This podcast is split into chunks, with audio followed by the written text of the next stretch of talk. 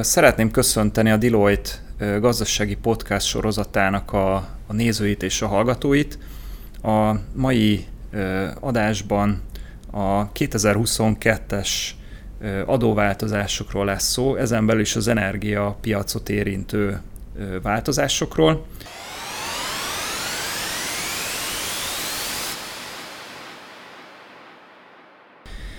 Én Pazsicki Tamás vagyok, a Deloitte Energia csapatának az igazgatója, és velem vannak Bogdán Ágnes, aki a Deloitte Legal energiajogi területének a vezetője, és Bővíz Ferenc, aki a Deloitte adótanácsadási területének a senior menedzsere és a energiaszektorra a fő fókusz területe. Köszöntelek benneteket! Jó napot kívánok, sziasztok! Jó napot kívánok, sziasztok! Ugye a, a mai megbeszélésünk, vagy beszélgetésünknek a témája a, az energiaszektort érintő extra profit adók, és amiket így a, az elmúlt héten vagy hetekben vezetett be a, a kormány. És ehhez kapcsolatban az első kérdésem az lenne, hogy így hozzád Ferenc, hogy mely szektorális mely szektorokat, szereplőket érintik ezek az extra profit adók?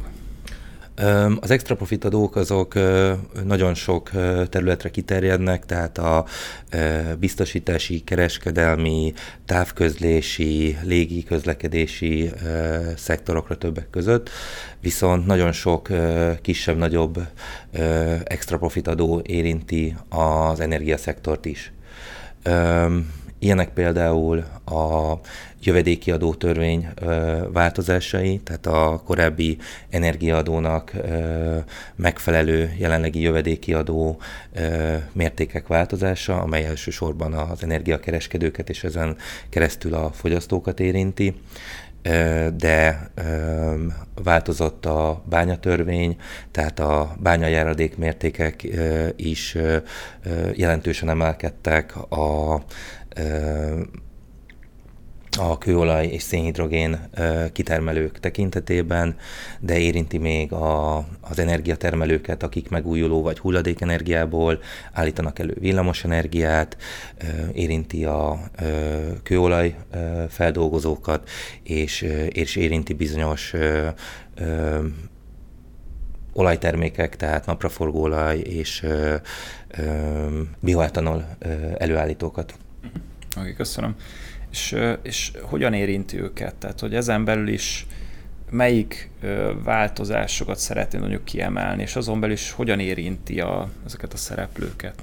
Öm, azt gondolom, hogy a, a kőolaj előállítók különadója az a, a gazdaságnak egy viszonylag limitált szeletét érintik, és a, a, az energiaszektort azt igazából a, az ilyen kapcsolódó módosulások, mint például a bioetanol gyártásnak, vagy a keményítő napraforgó gyártásnak, napraforgó olajgyártásnak a különadója, amely egyébként az energiaszektorra kivetett úgynevezett Robin Hood adó szabályozásba került be, tehát ezek nem igazán a, az energiaszektornak a magját érintik, viszont egy elég széles kört érinthet a, a bánya törvénymódosulása, tehát az, hogy a kőolaj és a szénhidrogén kitermelésnek nagy mértékben emelkedett a bányagyáradéka, valamint az utóbbi éveknek a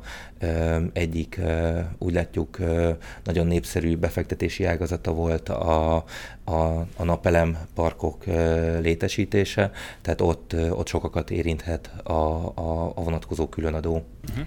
Ez nem minden projektet érint, naperőműves projektet érint ez a most bevezetett különadó, hanem azokat a projekteket, amelyek a, a szabad piacra termelnek, azokat nem érinti a, a most bevezetett 2022-es kormányrendelet különadó fizetési kötelezettsége. Tulajdonképpen csak azokat a projekteket érinti, akik 2022 vagy 2023 évben, adóévben ki szeretnének lépni, vagy kiléptek a kátmérlegkörből, vagy pedig a metárból, illetve illetve tovább szankcionálja, tovább megy egy kicsit ez a jogszabály, és azokat a projekteket is adófizetési kötelezettséggel terheli, akik bár támogatásra jogosultak, kát vagy metár támogatásra jogosultak, de 2022-ben vagy 2023-ban nem kötik meg ezeket a támogatásra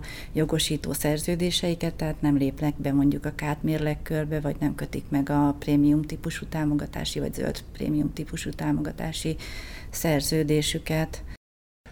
Tudnál beszélni arról egy keveset, hogy kik azok, akik, mi az a kát, mi az a metár, és kik azok, akik erre jogosultak?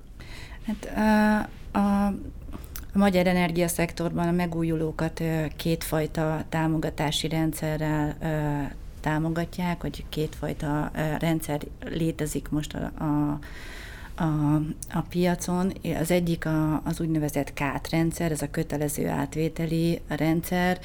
Ez 2016-ban egy jogszabály által tulajdonképpen megszüntetésre került, és, és helyette a metár rendszer lépett be a, a új támogatási formaként.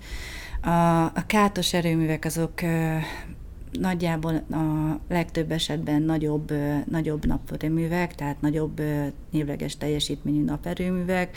A metáros erőművek 2017 óta kaphatnak ilyen támogatást, és egy tendereztetési folyamat során, pályázat során nyerhetnek támogatási jogosultságot amelynek következtében ő nekik a, a Mavirral egy prémium támogatási szerződést kell kötni, és a tender során határozzák meg azt a támogatási árat, tulajdonképpen ez a, ez a pályázatnak a, a, a tárgya, a, amit ők a MEK által meghatározott támogatási időtartam alatt folyamatosan kapnak és biztosítva van számukra. A kátos erőműveknél ott ugye egy kötelező átvételi rendszer van, meg van határozva a jogosultságot megállapító meghatározatban ez az átvételi ár, amely a kát, a kát időtartama alatt a MAVIR ezt ezen az áron folyamatosan köteles befogadni a villamos energiát. Most az utóbbi időben változott ugye itt a, a a kát és metárba történő ki- és belépésnek a, a lehetősége. Ugye az utóbbi időben az volt a megfigyelhető, hogy meredeken emelkedtek a villamos árak, és ezek a villamos árak jelentősen meghaladták a, a kát tarifa árakat az elmúlt időszakban és pont ezért számos nagyobb erőmű, vagy kisebb erőművek is kátosak, metárok azt fontolgatták, vagy döntöttek úgy az elmúlt időszakban, hogy inkább kilépnek a kát, illetve a metár támogatási rendszerből, és a szabad piacra termelnek, így látták inkább a, a befektetésüket jobban megtérülőnek. Bocsánat, Ági, csak hogy a szabad csak hogy a, ugye volt tavalyi végén egy jogszabálymódosítás, ami gyakorlatilag lehetővé tette a, a kát termelőknek is, hogy, hogy kilépjenek a, a kát mérlegkörből, és adott esetben szabad piacon értékesítsenek, majd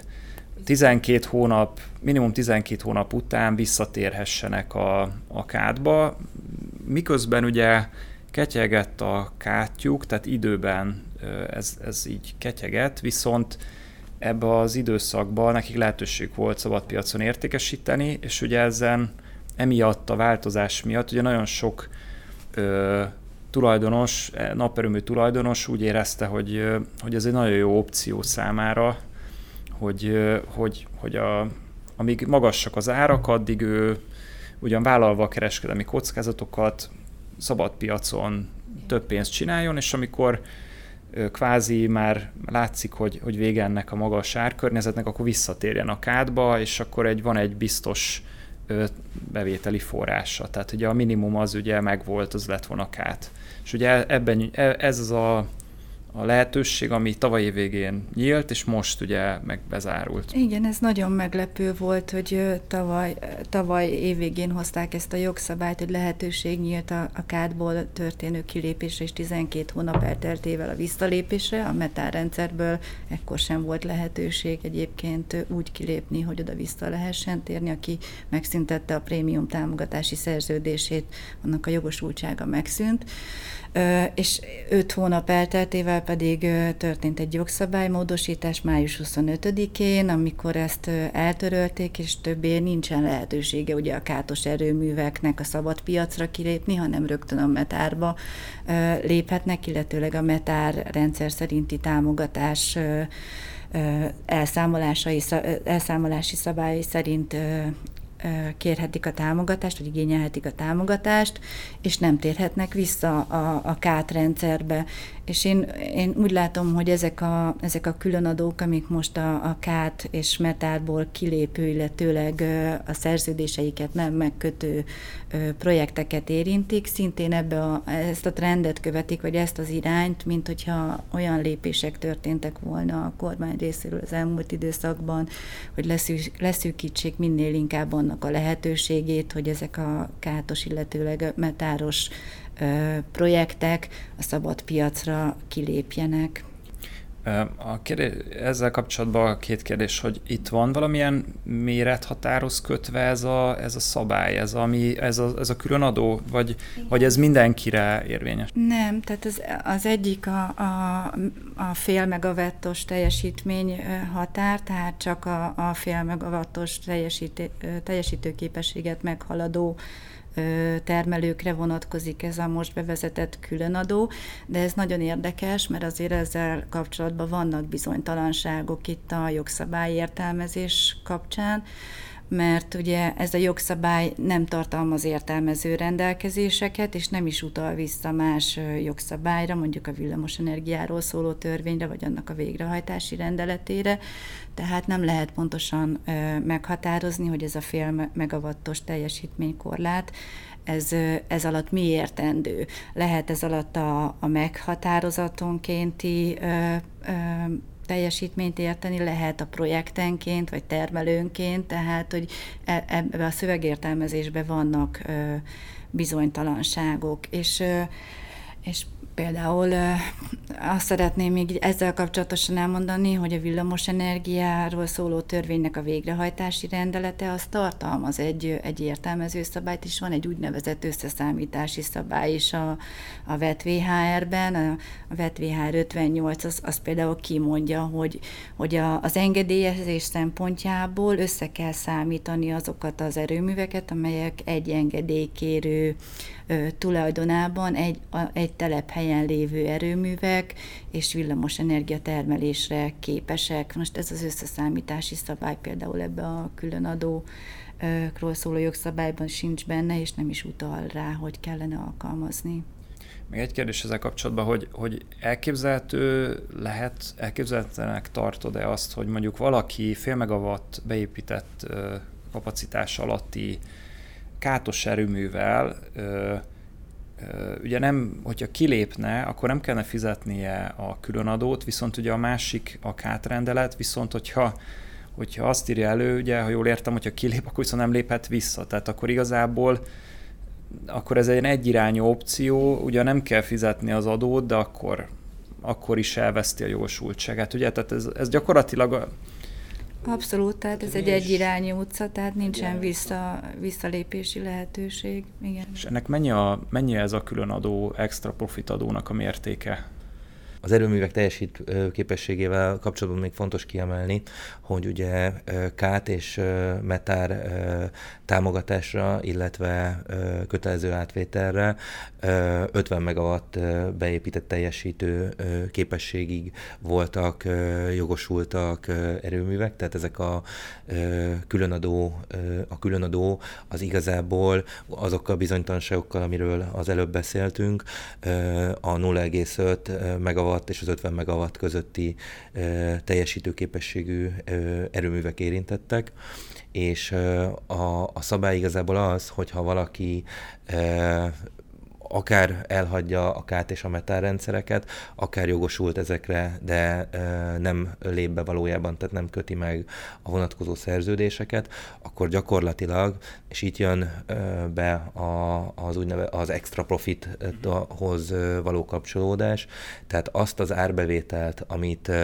valaki a, a kötelező átvételi vagy a támogatott ár feletti felett realizál, azt adóztatja meg 65% különadóval a, az új szabály. Emellett érdekes még, hogy ugye volt arról szó, hogy kifejezetten a kát és a metálrendszert elhagyó termelőket érinti ez a szabály. Eddig is az ezeken a rendszereken kívül értékesítő termelők lehettek úgynevezett a Robin Hood adónak a, az alanyai, ami gyakorlatilag a jövedelmüknek a 31%-át jelentette, tehát ez volt az adómérték. Jelenleg a különadó ami ugye az extra árbevételnek a 65%-a, együtt él ezeknél a termelőknél, nagyon sok esetben a Robin Hood adóval, ami pedig a jövedelem 31%-át jelenti. Meg a társasági adóval is van. Meg a társasági adóval. Meg a többi. Meg a helyi iparüzési adóval. Meg az innovációs adóval, igen. Igen, oké. Okay. És, és mit gondoltok, hogy, hogy mi lehet az oka annak, hogy ezt most maradva így a, a naperőműveknél, így a kát, metár naperőmű, mi lehet az oka annak, hogy ezt így bevezették? Igazából um, korábban, tehát az elmúlt uh, tíz évben, uh, ha visszanézünk tíz évvel ezelőttre, akkor, akkor a, uh, a megújuló energiával történő uh, energiatermelés az messze nem volt ilyen elterjedt viszont már megjelent ugye a klímaváltozás és a kapcsolódó kezdeményezések okán a, a megújuló energiára való igény és az e felé történő haladás célja és ezért vezette, vezették be a világon sok helyen, az Európai Unióban a legtöbb helyen, és Magyarországon is ezeket a támogatási rendszereket, először a Kátot, majd, majd 2016 után a, a Metárt. Tehát az volt a jellemző, hogy annak érdekében, hogy befektetők ilyen erőműveket létesítsenek, valamilyen ö, állami, állami támogatást, vagy az állam által szabályzott ö, ö, támogatást ö, kaphassanak.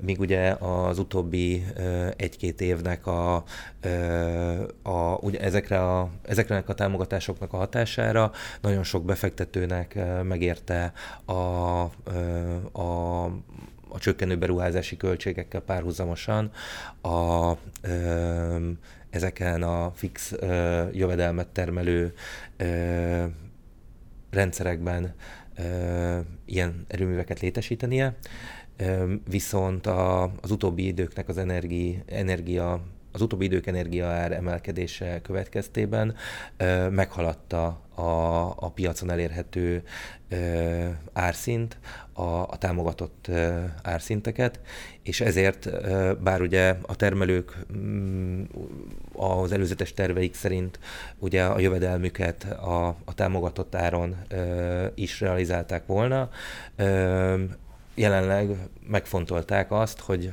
kilépjenek ezekből a támogatási rendszerekből, és a piacon értékesítsék az energiát. A kátnál magasabb ár. Ugye itt, még annyi, hogy ezt ugye a Mavir tartja fönn ezt a rendszert, ugye és a, a korábban, amíg a, a villamosenergia piaci árak, ugye tavaly második fél év óta, tehát amíg nem voltak ilyen magasak, nem alatták meg a kát árat, vagy a, a metár referenciárat, ugye addig a, itt egy vesztesség volt, tehát a Mavér ugye átvette a villamos energiát a termelőktől, itt most a kátosokra gondolok, és ugye azt ő értékesített a, a energia tőzsdén. Ezen vesztesség volt, és ugye ezt az ipari ö, fogyasztókkal ö, ö, fizetették meg ennek a költségét, ezt a balanszot. Ö, és, és gyakorlatilag most ez a balansz lett pozitív, ugye, tehát hogy, hogy a Mavir, például a Káton, amit átvesz villamosenergiát, ugye a kötelező áthitel rendszerbe, azt magasabb áron tudja eladni a szabad piacon, mint amennyire veszi. Tehát nem tudom, hogy, hogy valószínűleg ez lehetett a motiváció mögötte, ugye? Pontosan, tehát, hogy a... igen, én is, én is így gondolom, tehát, hogy van egy ilyen motiváció mindazon túl, hogy igyek, igyekeznek minél inkább leszűkíteni annak a lehetőségét, hogy ezek az erőművek kilépjenek a szabadpiacra. Itt ez az elszámolás, elszámolási kérdés, ezeknek a kátos és metáros pénzeszközöknek az elszámolási kérdése is bejön a képbe. Nagyon érdekes, hogy most áprilisban jött ki egy, egy új rendelet, egy NFM rendelet módosítás, ami pont ezt a, ezt a kompenzáció lehetőségét, tehát ugye amit eddig kaptak az ipari, vagy kaptak volna, mert e, igazából csak az utóbbi elmúlt e, rövid időszakban kompenzációt, kaptak kompenzációt e, a Mavirtól a, a kátos és kátos finanszírozás, tehát a kát költségeinek a finanszírozásáért, ezt eltörölték most május 1, 1 elsőjei hatállyal, tehát mostantól ezek a, az ipari fogyasztók nem számíthatnak arra a kompenzációra, amit a Mavirtól kaptak volna vagy kapnának abban az esetben, hogyha, hogyha kátos vagy metáros elszámolás ugye negatív elemet tartalmaz.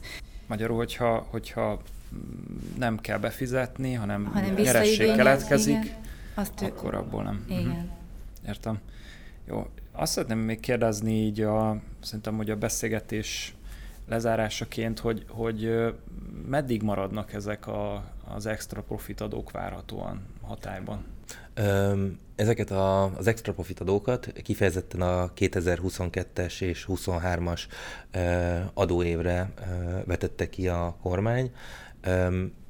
A jogszabály egyértelműen ezeket az éveket jelöli meg az adókötelezettség időtartamának, amennyiben nem változik a, a jogszabály, akkor, akkor ezekbe, ezek az, ezeket az éveket fogja az adókötelezettség terhelni.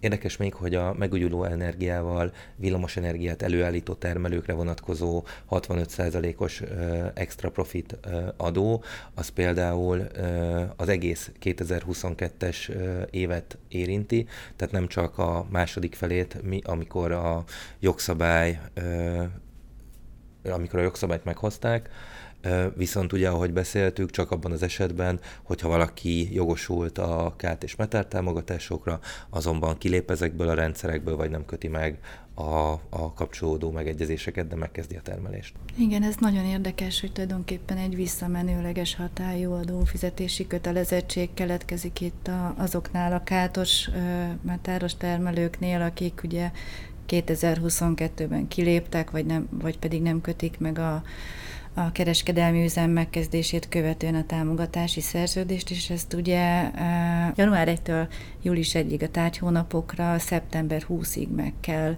állapítani, be kell vallani, és meg kell fizetni ezeknek a kátos termelőknek. Jó, köszönöm szépen nektek a beszélgetést, önöknek köszönjük a, a figyelmet. Ha bármilyen kérdésük van, keressenek minket bizalommal, és kövessék a Deloitte-nak a csatornáját. Viszontlátásra!